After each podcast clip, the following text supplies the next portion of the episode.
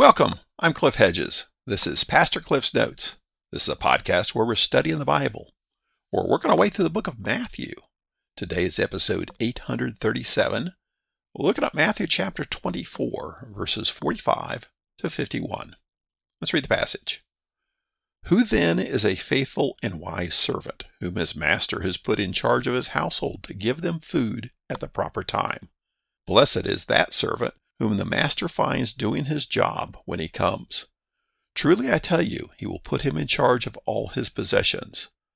But if that wicked servant says in his heart, My master is delayed, and starts to beat his fellow servants, and eats and drinks with drunkards, that servant's master will come on a day he does not expect him, and at an hour he does not know.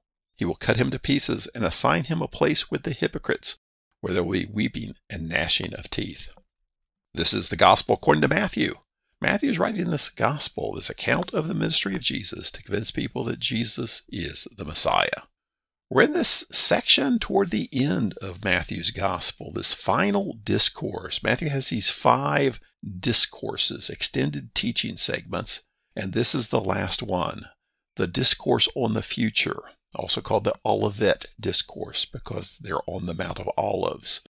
Jesus had predicted the destruction of the temple as they were leaving the temple for the final time. And the disciples then asked him, When will these things happen? What will be the sign of your coming and the end of the age? They ask it as a single thing. All these things are synonymous to them. But Jesus' answer is pretty extensive, and he's really answering different segments of their question. He talked about there be hard, difficult times that will occur but that is not a sign. And the lesson for them is to endure through those times. There's always hard and difficult times. And he talked about the destruction of the temple and that will have, happen suddenly. And when that happens, that means there's trouble. Then he talked about the rise of false Christs and these cosmic events. And as we talked about it then, there's some disagreement on whether he's talking about the destruction of the temple or he's talking about his second coming. Then he starts clearly talking about his second coming. And in it, he says, there will be no sign. It will be unexpected. It will be sudden. It will catch everyone by surprise. And the lesson is to be prepared in advance. Now he starts telling some parables to illustrate that teaching about the suddenness and need to be prepared. So we pick it up now in chapter 24, verse 45. And this is worded awkwardly for us, but he's basically given this parable where there are two servants. He's given this parable, and it could be understood two different ways either one servant in two different scenarios or two different servants. I think it's best to understand it as two different servants, two scenarios basically. The scenario is that a master leaves his servant in charge, in charge of his household. So, meaning to take care of everything and be even in charge of the other servants. And the master leaves for an extended period of time with an unknown return time. The first one is the faithful servant who carries out the master's will. The second one is the unfaithful servant who is not prepared for the master's return. So pick it up in verse 45. Who then is a faithful and wise servant, whom his master has put in charge of his household to give them food at the proper time? So it's kind of an introductory question. Of these two servants, which one is the faithful and wise servant? And he links those two together because to be wise is, is then to be faithful. And to be faithful requires one to be wise. And he is left in charge, in charge of the entire household. And it says to give them food. He's talking about the other servants. So he's in charge even of the other servants and making sure that the other servants are taken care of and the other servants do their job. So he's left unsupervised in charge of everything. Verse 46 Blessed is that servant whom the master finds doing his job when he comes. So here we have the master returning. He's been gone and now he returns. But the return time has been unknown. It's unknown until the master returns. And when the faithful servant, the master returns, he finds the servant is doing his job. Verse 47 Truly I tell you, he will put him in charge of all his possessions. Well, the theme here is talking about being prepared, being prepared for the second coming of Christ. And how is this servant prepared? He's prepared for the master's return by faithfully doing his job. He takes care of the home. That was what he was told to do. He provides oversight for the other servants. And so it doesn't matter when the master returns. He's ready because he's doing what he was supposed to be doing. Uh, interesting, notice his reward says he will put him in charge of all his possessions. Well, it sounds like he was already in charge. It may have just been he was in charge for this specific time period. But regardless of the details, the reward is more work. The reward for carrying out responsibility well is more responsibility. More responsibility within God's kingdom is essentially what he's teaching here. What's that mean for us? Well, we see a truth expressed several times in the Bible that God will place those he trusts in positions of greater responsibility because it requires a higher level of trust. Verse 48 But if that wicked servant says in his heart, My master is delayed. So here we're dealing with the second part of the scenario. Same issue. Master leaves for an extended period of time with an unknown return date, leaves one of the servants in charge. This servant is not the faithful servant, but the wicked servant.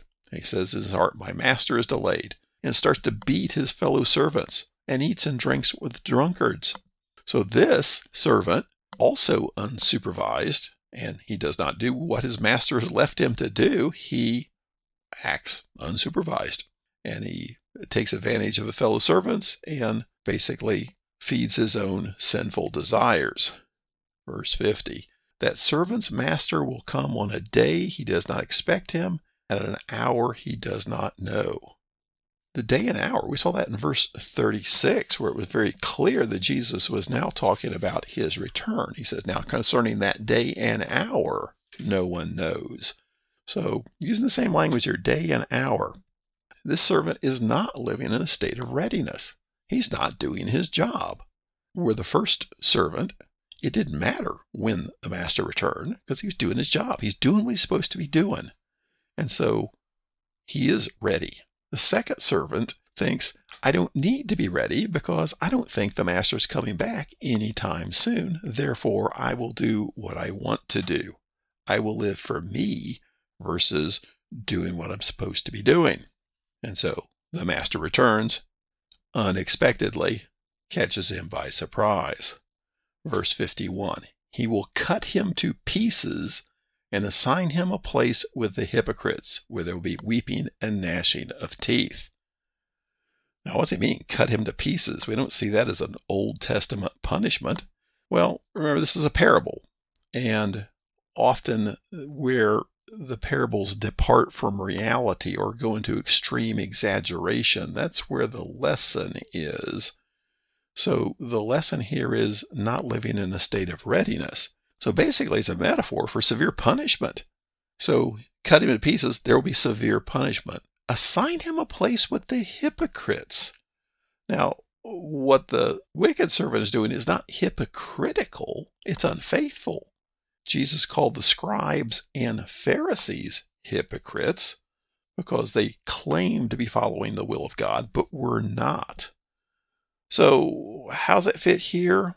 Well, he was clearly saying the scribes and Pharisees were hypocrites. They were outside the will of God, and they were going to experience judgment because of that. So, I think it best to understand here that he's using hypocrite as a, basically a general description of those who place themselves outside the will of God. Most people think they're doing what God expects, they're doing good enough, but they're not, which makes them hypocritical. And where's the, this place they're all assigned? The wicked servant and the hypocrites, the place where there'll be weeping and gnashing of teeth. This is a phrase often used to describe people suffering God's judgment. Weeping, sadness, gnashing of teeth, that's basically means grinding of teeth. You hit your thumb with a hammer, you grind your teeth and, and cry tears. And like, this is worse than hitting your thumb with a hammer. This is God's judgment, eternal judgment. And so the place of weeping and gnashing of teeth is the description of God's judgment, which is hell. Now, this parable is illustrating what Jesus has just said that there will be no sign of his coming. So the lesson is to live in a state of readiness. In the parable, living in a state of readiness looked like doing his job. He did what the master instructed him to do. So, what do we take from this? That we have to do our job and earn heaven? No, this is not a lesson about how to experience salvation. That's clearly by faith. We experience salvation through faith. This is a lesson on living a faithful life, living with a state of readiness, expecting Jesus to return, knowing there's not going to be a sign. We're not going to suddenly get a sign of, oh, Jesus will return a week from Monday, so I'd better straighten up my act. It's a, that there will be an unknown time in the future where, unannounced, with zero warning, Jesus will return. And then there will be judgment and accountability. And so we should live in a state of readiness, expecting his return, knowing that we don't know when it's going to be, but we do what we're supposed to do. What is it we're supposed to do? Well, that's what we're learning in our study of the Bible. Basically, what are we supposed to be doing? We're supposed to live in a state of readiness, state of faithfulness, living faithfully as followers of Christ, being God's hands and feet in the world, and being God's representatives in this world. Thanks for joining me. Join me again next time as we continue working through Matthew.